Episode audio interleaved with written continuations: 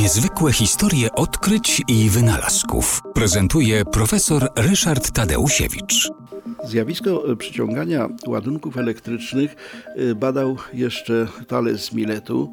Y, było ono przedmiotem wielu eksperymentów i doświadczeń przez całe stulecia, natomiast mało kto podchodził do tego zjawiska w sposób ilościowy.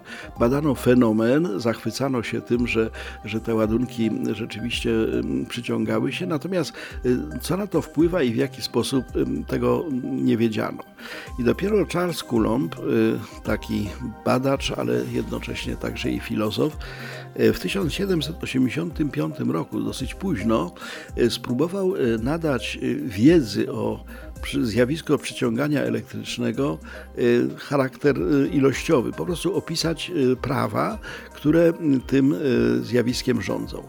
Stwierdził po pierwsze, że ładunki są dwojakiego rodzaju, obecnie określamy je jako plus i minus, i że, przeciw, że te ładunki o przeciwnych znakach przyciągają się nawzajem, natomiast ciała, substancje e, naładowane e, ładunkami tego samego znaku odpychają się.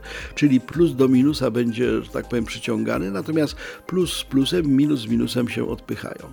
E, druga sprawa, którą Coulomb stwierdził i ustalił, to zależność tej siły przyciągania od odległości. Okazuje się, że to oddziaływanie dwóch ładunków na siebie bardzo silnie zależy od odległości, bo nie tylko jest odwrotnie proporcjonalne do tej odległości, odległości, to znaczy im bliżej te ładunki siebie się znajdują, tym te siły manifestują się bardziej intensywnie, ale co więcej, ta zależność ma charakter zależności z kwadratem, czyli dwa razy mniejsza odległość, cztery razy większa siła, trzy razy większa odległość, dziewięć razy większa siła, pięć razy większa, mniejsza odległość, 25 razy większa siła. Wobec tego mm, wykrycie tego faktu i ustalenie tej zależności matematycznej y, to niewątpliwa mm, wielka zasługa Kulomba. No i wreszcie y, wyrażenie samego faktu, że ładunek elektryczny nie jest jakąś e, własnością ezoteryczną materii, ale daje się wyrazić ilościowo. Można powiedzieć, ile tego ładunku jest i wielkość ładunku elektrycznego, mierzonego zresztą w chwili obecnej w jednostkach nazywanych kulombami, e, decydowała o wielkościach sił. Gdyby tych e, badań i tych ustaleń nie było, postęp elektrotechniki byłby niemożliwy.